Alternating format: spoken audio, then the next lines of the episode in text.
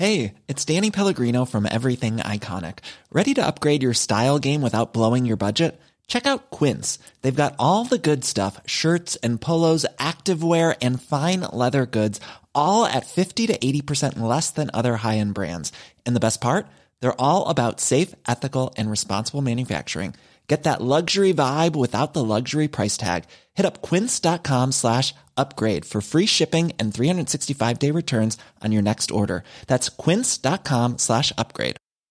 Quality sleep is essential. That's why the Sleep Number Smart Bed is designed for your ever evolving sleep needs. Need a bed that's firmer or softer on either side? Helps you sleep at a comfortable temperature? Sleep Number Smart Beds let you individualize your comfort so you sleep better together. JD Power ranks Sleep Number number 1 in customer satisfaction with mattresses purchased in-store. And now, save 50% on the Sleep Number limited edition Smart Bed for a limited time. For JD Power 2023 award information, visit jdpower.com/awards. Only at a Sleep Number store or sleepnumber.com. Is this the moment which blew up Brexit? Methinks I see her as an eagle, mewing her mighty youth and kindling her undazzled eyes at the full midday beam. Ladies and gentlemen, let us seize that prize. Thank you. That was Geoffrey Cox at the Tory conference as he emerged as the Prime Minister's and the Tory party's favourite Brexiteer. Fast forward five months and the Attorney General's high profile, and with it the elevated importance of his legal advice on the Irish backstop, has helped crush Theresa May's deal again, defeated by 391 votes to 242. This is the Red Box Politics podcast from The Times. I'm Matt Chorley in the House of Commons for another one of those historic nights in Parliament when Theresa May goes down to a humiliating defeat and absolutely nobody has a clue what is going on. In this episode, I speak to Sunday Times political editor Tim Shipman, from The Times, Sam Coates, Henry Zeffman, and Esther Webber, plus sketch writer Quentin Letts on what happens next. And I loiter in the central lobby long enough to catch Tory MPs Johnny Mercer, Labour Shadow Foreign Secretary Emily Thornberry, Labour MP Lisa Nandy, former Lib Dem leader Tim Farron, and the DUP's Sammy Wilson.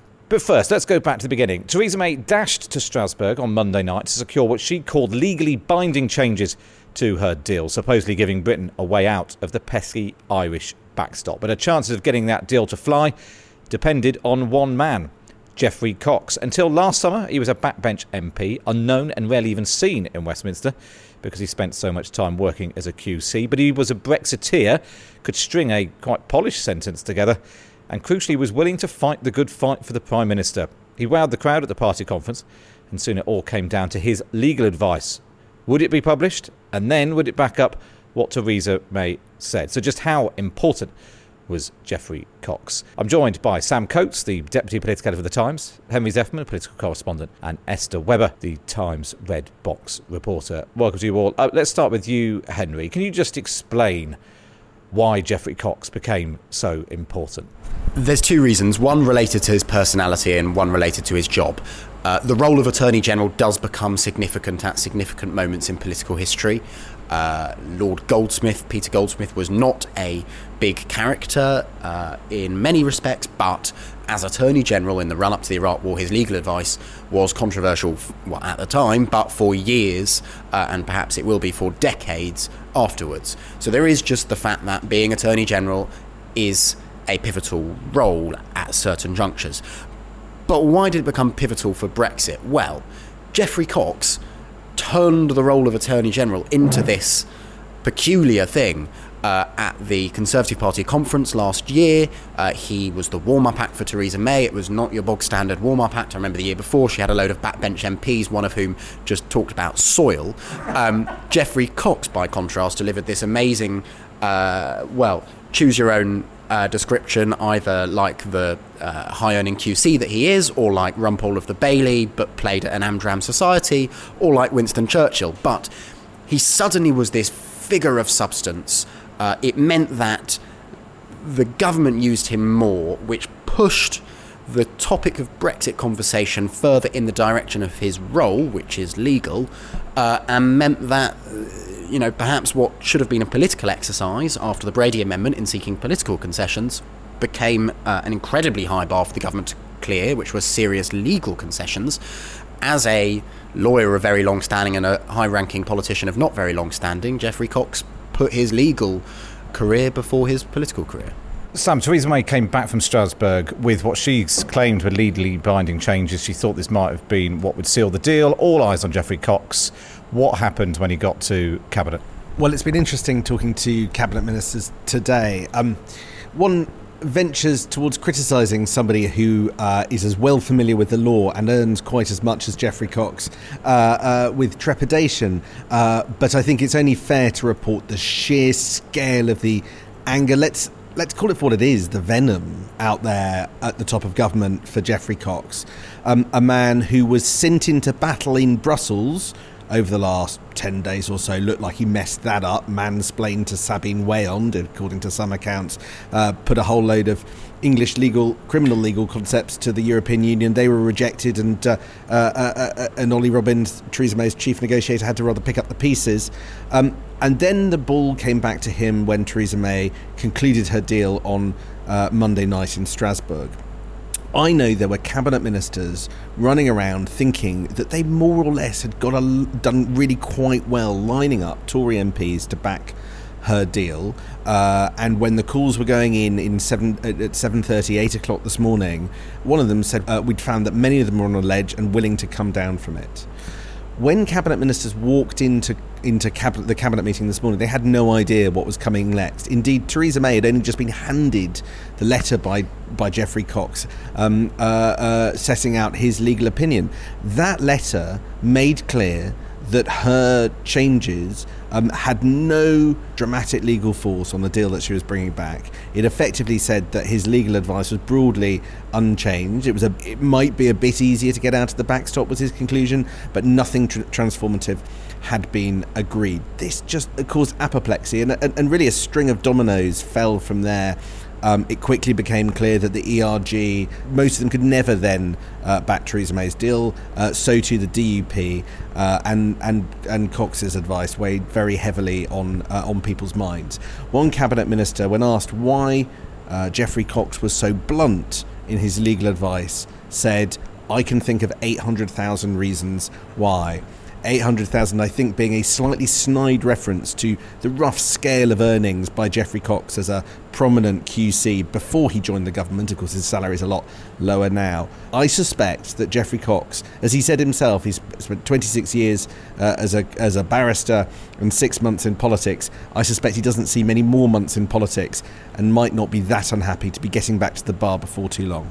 I mean, one of the really striking things, though, Sam, is that although he talked the weekend about only having been a senior politician for a few months, he has been an MP since 2005. Uh, but he just hasn't been here very much. I think um, we counted up, he's spoken in the Commons about 50 times in the last nearly 15 years. So um, some people might think, what on earth is going on with a politician who does seem to be putting the fact that he wants his legal mates to think he did the right thing rather than his political mates, including his political boss, the Prime Minister, who is rather banking on him being more helpful? Yes, I mean, one cabinet minister I spoke to today said, did we really think he had any political nows? Clearly the answer was no.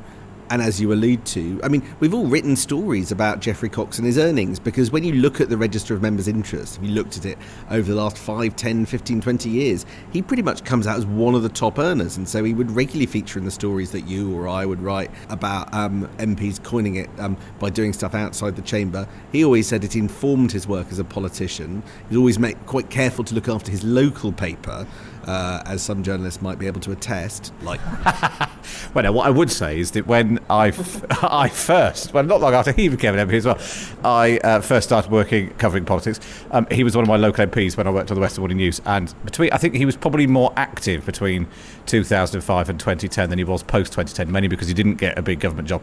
But you could always be relied on to answer the phone and give you a, a sensationally good quote uh, about how awful the Labour government was. I mean, you know, and for free, unlike uh, all of his other, unlike all of his other work. But also the best thing was if you phoned him and he didn't answer the phone, which is very rare, uh, you got his answer phone, which is him uh, with the sound of uh, the Big Ben bongs. Recorded. And so you've got bong, Geoffrey Cox here, bong, sorry I can't take your call, bong. But Sally's changed that now because he's a serious politician. Maybe maybe he'll change it back when he goes back to being a QC again. So, Esther, let's just talk very quickly about the numbers. What actually happened in the end? Last time around, Theresa May lost by 230. She's got it down to 100. 149, so that's an improvement of 81 votes. And so that's taken two months. So if she's working on the basis of about 80, 80 every two months, that's 40 every month. So give it, what, another four months? Yeah, something like that, which kind of takes us towards summer, summertime, and um, far longer than any Article 50 extension anyone envisages now. On, on this timescale, we're, we're well past having to have European elections uh, to try and um, get the numbers down. And what about the switches? Were there any we were surprised about? How many were there? Did she? Because it's not that she persuaded no one to change their minds. It was just not enough. Yes, that's right. So there were 40 MPs who switched on today's vote, and the vast majority of them were Tories. So there were 39 Tories who switched. Uh, probably the biggest name was David Davis, former Brexit secretary, who resigned over the approach to the deal. Um, he was also joined by um, some quite vocal Brexiteers like Philip Davies, Nadine Dorries. Will be interesting to see what they say about their reasons. Um, but in the end, it wasn't enough to bring her anywhere like as cl- near as she needed to be. She must be thinking, what the hell's going on? The guy who resigned first from her cabinet over a Brexit deal backed it. Nadine Dorries, uh, very outspoken Brexiteer, with no real love for the Prime Minister or anything she does. She gets them on side, and yet there's still this stubborn bunch of, of MPs who just won't seem to move. Yes, it's a it's a curious list of names, the switchers, um, and maybe something will emerge from the Philip Davies, Nadine Dorries types to give us some clues over where some hope for progress lies.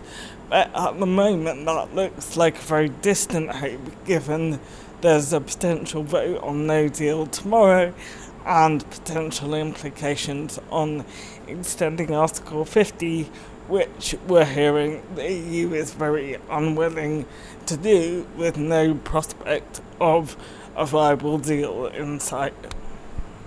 So just finally then, um, in a short couple of words, what's going to happen, Sam? People are going to speculate about her future and she's going to cling on. The UK will leave the EU with Theresa May's deal. There we are, bold claim. I still sort of agree with you, even though I don't know why, and there's no evidence uh, to support that. And finally, Esther?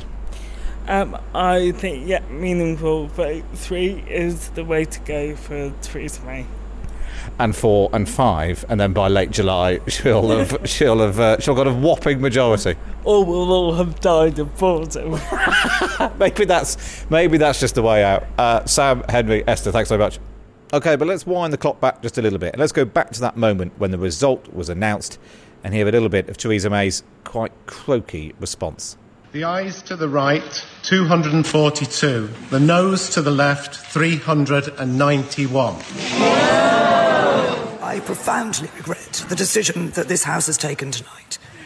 I continue to believe that by far the best outcome is that the United Kingdom leaves the European Union in an orderly fashion with a deal. And that the deal we've negotiated is the best and indeed the only deal available. Tim Shipman, uh, political editor of the Sunday Times, is with me. Tim, it's worse than probably everyone expected.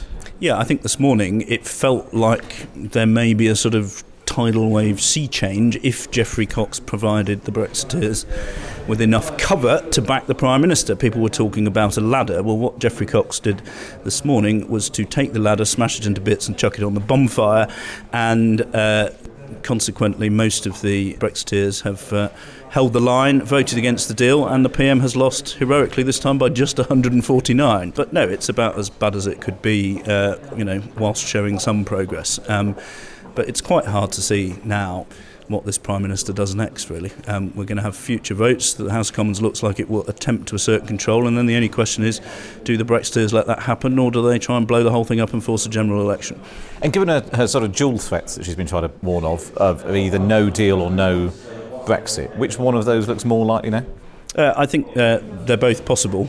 Um, I mean, the Brexiteers will tell you that by law there is currently, um, you know, uh, legally we do leave on the 29th of March. What the Prime Minister's just said is that the motion that we'll be voting on tomorrow um, effectively says uh, that if we rule out no deal, the government will accept that as government policy, which is a significant uh, moment, not least because she then said that there will be a free vote, and that will lead to further bloodshed in the Tory party, where the Brexiteers will think that that is a sop to all those 20 odd uh, Remainer ministers who've been threatening to resign unless they get the chance to rule out no deal. And it's pretty extraordinary that we know that Theresa May thinks that no deal's a bad idea.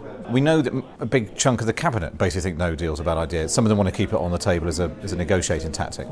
But as a result, she's going to allow a free vote on this massive decision of whether or not the country leaves the EU without a deal. And then we'll just abide by the result, whether or not she thinks it's a good idea. Well, I think she's reaching the point where um, trying to get this House of Commons to do anything uh, is proving to be almost impossible. Almost sort of saying we don't have a position is an acknowledgement of political reality at the moment. This is a government that is split down the middle and a parliamentary Conservative Party that's split down the middle. Uh, and acknowledging that they don't agree with each other uh, is probably uh, the closest thing we've had to uh, political common sense for a little while. At least it's a policy everyone can agree on. Uh, finally, in terms of the potential options of where this might go, general election, second referendum, Theresa May resigns, which is which is going to come first? Well, I think Theresa May resigning is now a racing certainty before the summer. Uh, the only question is whether one of those other things comes first. It's quite hard to see why anyone in the Conservative Party would want to force a general election with her still as leader of it. Um, if we have a referendum, it will be because it's been forced on Theresa May and on the Conservative Party. Uh, it still doesn't look to me like there are the numbers for that. So I think the two most likely outcomes are still a leadership contest or some kind of uh, renewed effort to do a deal with Brussels. Um, uh, admittedly with very little leverage, or a general election. I think you are a betting man. Where do you think we will eventually end up? Uh, in chaos. and I say that with 100% certainty. I ran into someone involved in no deal planning earlier who swore blind to me that he was stockpiling bottled water. This is where we're at. Oh, good. Well, on that cherry note, Tim Shipman, thank you very much. So I managed to call a Quentin Letts, Times sketch writer. Quentin, you've sat through probably more of the misery in the House of Commons than anyone else today. Too much. I was there for hours. And it was agony, uh, not just because of Mrs. May's voice, which was uh, non existent. We had the croak terribly. Uh, the croak was back. But there was a moment when I was sitting right next to Philip May, and when Mrs. May came into the chamber, she looked up, saw Philip, and there was a very sad look in her eyes, and a sort of look that was saying, Oh, we've tried our best, and we failed. So I think she knew from the start that she was doomed today. What about the rest of the sort of speeches? Was there any great moments of oratory or, or otherwise? no. well, there were one or two. I mean, Anna Soubry gave one of her belters, and um, uh, Geoffrey Cox earlier was his normal self. But, you know, we've been over this ground more times than Dobbins going around a country point to point. And uh, there are very few novelties. Uh, there was a last moment when Jacob Rees-Mogg, right at the end, asked some question, and the uh, the Brexit secretary, Stephen Barclay, seemed to uh, produce a, a, sort of mini rabbit out of the hat, but it didn't do any good in the eventual uh, vote. I don't know. I think it's just it's it's all just grinding to the inevitability. I think of Mrs May will eventually get her deal because there'll be no alternative. And uh, you're Brexiteer. What would you be doing if you were a Tory MP? I would have been torn today. I think I might have voted uh, for Mrs May's deal because I might have been worried that Brexit wasn't going to happen. But actually, I just don't think the political class really could stop Brexit. I think it would just. I think there would be a revolution. And finally, were you there for Steve Double? I was there. St- Steve Double. Uh, I was. Uh, I mean, I've been there for just about all of them. And uh, Steve Double said, "Yeah, with 20 minutes to go, he still hadn't made up his mind." And I think that was. Is that what you're referring to? Yeah, yeah. But then he had a particular turn of phrase. It's a. It's a turd. It's a polished oh, turd. Yeah, but it might be the best turd we've got. I had extinguished that. I, would taken, removed that from my mind. Um, well. That's one way of putting it. That's Cornwall speaks. and the rest of the country seems to have listened, or certainly the, but the majority of the Commons. I mean, one or two people said, uh, "Come on, you know, um, that people just had enough," and I think Parliament's had enough. It wasn't very full today.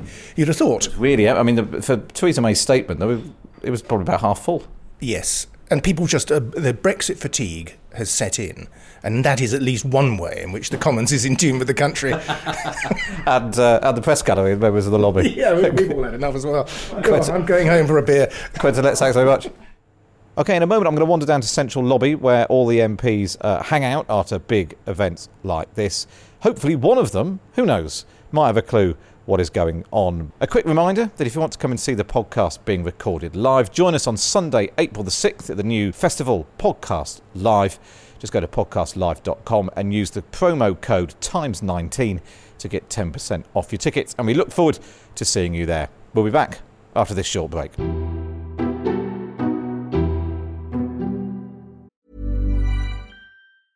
It's that time of the year.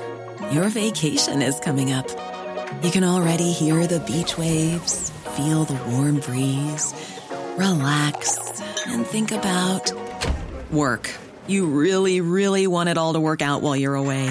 Monday.com gives you and the team that peace of mind. When all work is on one platform and everyone's in sync, things just flow wherever you are.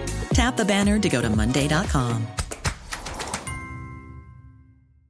Hiring for your small business? If you're not looking for professionals on LinkedIn, you're looking in the wrong place. That's like looking for your car keys in a fish tank. LinkedIn helps you hire professionals you can't find anywhere else, even those who aren't actively searching for a new job but might be open to the perfect role. In a given month, over 70% of LinkedIn users don't even visit other leading job sites. So start looking in the right place. With LinkedIn, you can hire professionals like a professional. Post your free job on linkedin.com slash people today. Quality sleep is essential. That's why the Sleep Number Smart Bed is designed for your ever-evolving sleep needs. Need a bed that's firmer or softer on either side? Helps you sleep at a comfortable temperature? Sleep Number Smart Beds let you individualize your comfort so you sleep better together. JD Power ranks Sleep Number number 1 in customer satisfaction with mattresses purchased in-store. And now, save 50% on the Sleep Number limited edition Smart Bed for a limited time. For JD Power 2023 award information, visit jdpower.com/awards. Only at a Sleep Number store or sleepnumber.com.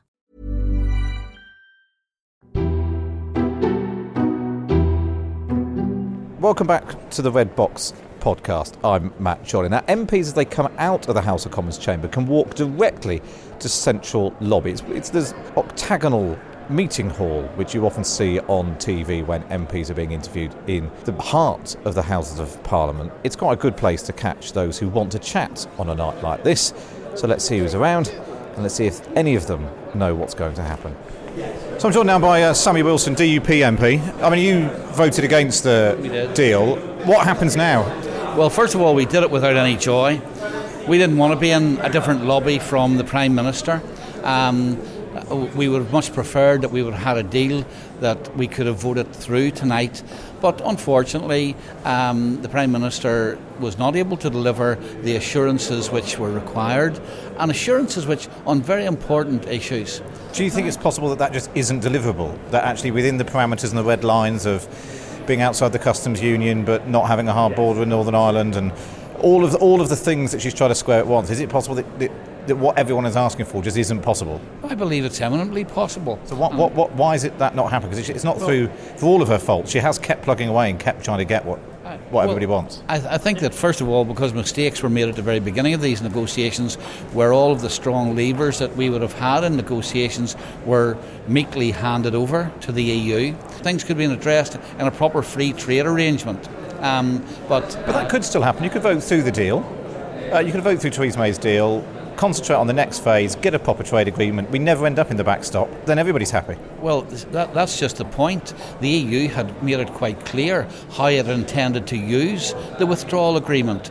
First of all, it, it was arguing that the withdrawal agreement would be the basis uh, of any future trade arrangement. And the withdrawal agreement, of course, already tied the United Kingdom into a customs type arrangement and into regulatory alignment with the EU. And the EU made it quite clear that that would be the building block on which they would base any future uh, trade arrangement. And um, if we had an agreement, which it was impossible for the UK government to say, this is not working, uh, we want to walk away from, the EU had also tied that up and said, no, you can't. You can only get out of it if we agree to it. So we were going to be held to hostage. And that's why this agreement had to be voted down, because otherwise we would have been ensuring that when it came to the next round of negotiations, the EU would have had the same advantage as it have, it's had in this round. So what happens now then? Because one more heave probably isn't going to do it. So we've got a vote now on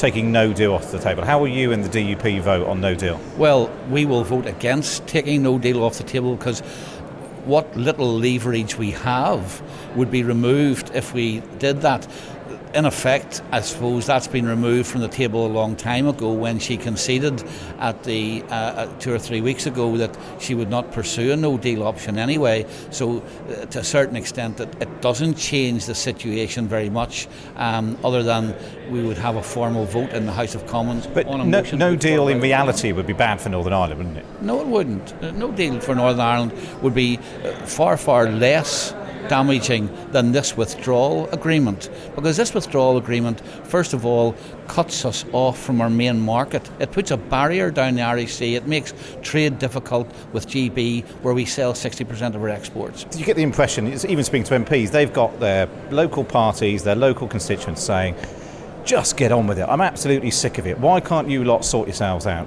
Um, you know, the DUP got their billion quids right back at the beginning when she Theresa May needed a majority. Why, why not just vote it through, get this thing over with? Isn't there part of you that just wants to move on? Well, I mean, first of all, we have uh, honoured our agreement with the government as far as the uh, money was concerned. That, that money was given to us for particular uh, problems, economic problems that Northern Ireland was facing because of the, the, the legacy of the Troubles.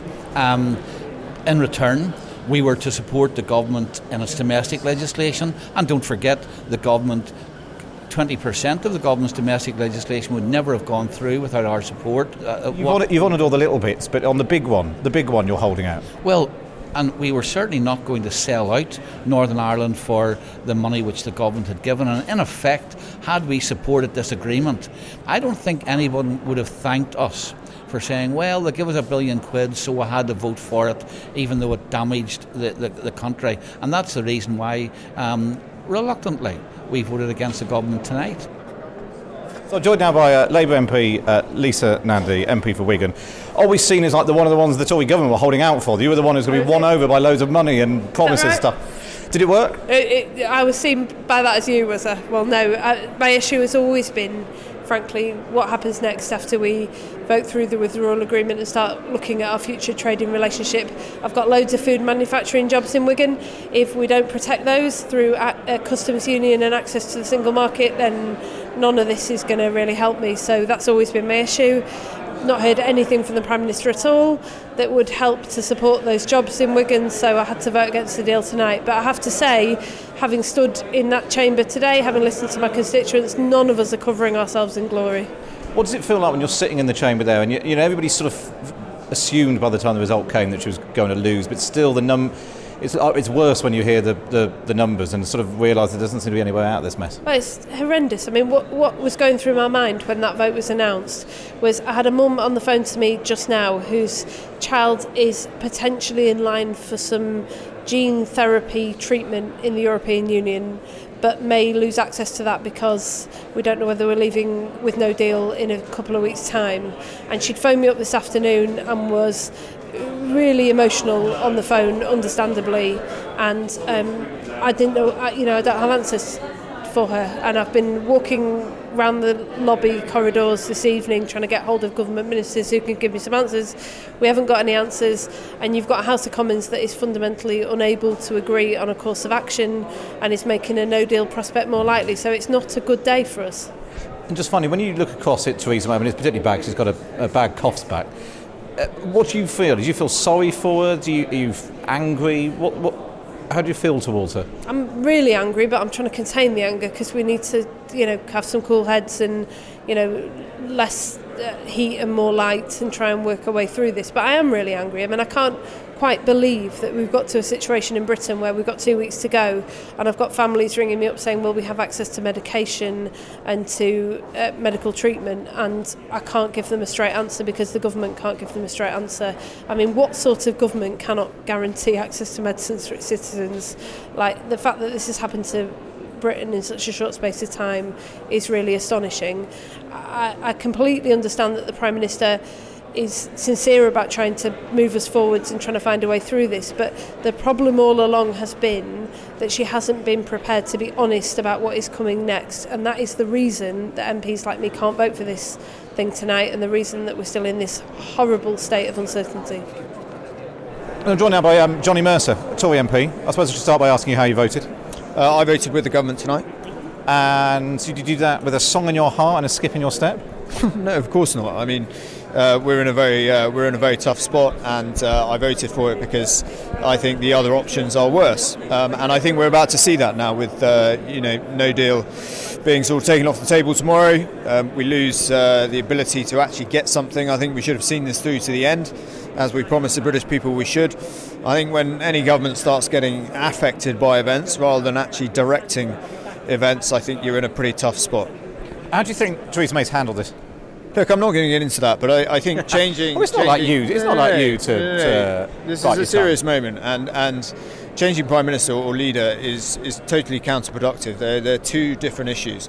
You know, she is a leader. I expect leaders to lead, um, and you know, and I expect that to happen in the days ahead. What's your gut hunch of where we end up? Because we've got these votes, and you know, we assume that Parliament will take uh, no off the table. It might then vote that it doesn't want an extension. Where, where do we end up? I think tomorrow Parliament will vote to take no deal off the table. I can't see any other real outcome now apart from an extension to Article 50, and we will not have delivered on the promise to get Britain out of the European Union by March the 29th. Governments that don't live up to their manifestos uh, on such major issues worry me um, a lot. I'm joined now by uh, Tim Farron, former uh, Lib Dem leader. And you, you go way back, you and Theresa May, don't you? you s- Uh, it was the 92 general election 92, um, wow. when uh, John Major won against all the odds, and Theresa May and I got annihilated by Hilary Armstrong in northwest Durham. It's just I got a bit more annihilated than she did. And did you look back then and think, yeah, she's she's she's really good. She's definitely going to be the one to lead the country uh, through a great moment of political crisis. I didn't think she was awful, um, but I, I, and, and it didn't surprise me when she entered Parliament the time after, uh, nor that she became a senior player in the Tory party. So I actually quite like her and admire her. But there is a point where absolute, total, and utter stubbornness becomes a weakness and not a strength. Uh, it seems to me, and I, I mean, I, you, you know, for two and a half years I've been saying that the final deal should be put back to the people. Uh, here's my uh, proposition. I think Theresa May has got at best a 1% chance of getting this deal past Parliament. I reckon she's got a 50% chance of getting it past the people. So I've tracked down Emily Thornberry, the shadow um, foreign secretary. Uh, what what the hell's going on? I mean, it's ridiculous, isn't it? And we've got this. We've got this dead horse, of Theresa May's deal. She's been flogging it for four months. It's dead. She she lost by 280. It's a bit better tonight. She lost by a mere 149. But she's never going to get it through Parliament. And yet she there is no plan B. She has no alternative. She's just saying, well, we'll have a vote on, on whether we should have no deal tomorrow. But, you know, even if we vote for not to, not to have no deal, it's still the only way of making sure that we don't have no deal is to have my deal and that's it. I don't know how much longer she's going to carry on, staggering on like this. I don't know how much longer this government is going to stagger on like this. You know, but we're getting nowhere and we've run out of road. What's your worst fear about how this all plays out, given the total mess? I think there's lots of things I worry about. I worry about the fact that people are forgetting the country in all of this. I think they're forgetting the importance of having a, having you know moving on in a way that looks after the economy and jobs. I think that is the most important thing because I think those who are who've only just got their heads above water are the ones who are going to be affected most by either a bad deal or no deal, and that worries me. I think people forget that. I think also the other long-term effect may be a undermining of trust in politics that we don't seem to be able to to be able to agree to agree anything. Is that something that you hear from normal people? Yeah, no, no, of course people are fed up. Of course people are fed up. But you know, it is really hard when you have a prime minister that will not listen. You know, she will not listen. And it's not leadership to go marching up a hill all by yourself and saying, you know, I'm the leader, we're going this way, and nobody goes with you. You have to have people go with you. That's how it works. And if they won't go with you that way, then you tack a bit and you go the way and you listen to what people say, and then you go off the way that, you know, people with your leadership, you know, will agree to, to going. That's how you do it. The problem is that, that not everyone is going up the hill with your leader either. I mean, you've, you've literally had some go off and pursue a smaller hill on their own, but um, the Labour Party's split and can't really make its mind up on Brexit so, either. So this is not, I mean, so yes, we've put our deal forward to Parliament and we've had a vote on it and we got it defeated. But, and I know it didn't get through, but actually, I don't know what the figure was, but we actually got our deal defeated by a lot less than she's ever got hers. So, so, you know, so far, I you're mean- the best of three. I, all I'm saying is that if the, I mean, since the Tories now seem to be giving up on whipping people at all, you know, tomorrow we don't have a whip at all, do or they don't have a whip at all. So maybe they could kind of continue that, and when we put our deal back, maybe if she doesn't whip it at all, actually our deal could win the day, and that would be best.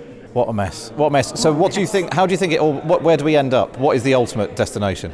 I don't know, mate. I really don't know. I mean, and if anybody in this place tells you they know what is going to happen, they're lying because we don't know. Not even I mean, Theresa May definitely doesn't know. Um, I mean, none of us. I mean, it's and that's scary. Uh, It's terrible. It's terrible to be in this place. It really is. Emily Thornberry, thanks so much. So there we have it. Nobody knows what is going on or what's going to happen next. There's going to be more votes, of course, but where do they lead? Nobody can really predict. For me, it still feels like Theresa May could yet get her deal through. I know the maths suggests otherwise, and it doesn't seem very likely, but all the other options seem, at this stage, ever so slightly less likely than that. It's a horrible cliche, but we'll just have to wait and see. Only time will tell. Don't forget to subscribe to the podcast so you don't miss any future panicked emergency episodes like this one. And sign up to my morning email briefing. Go to thetimes.co.uk forward slash red box. But for now, for me, Matt Chorley in the Houses of Parliament, it's goodbye.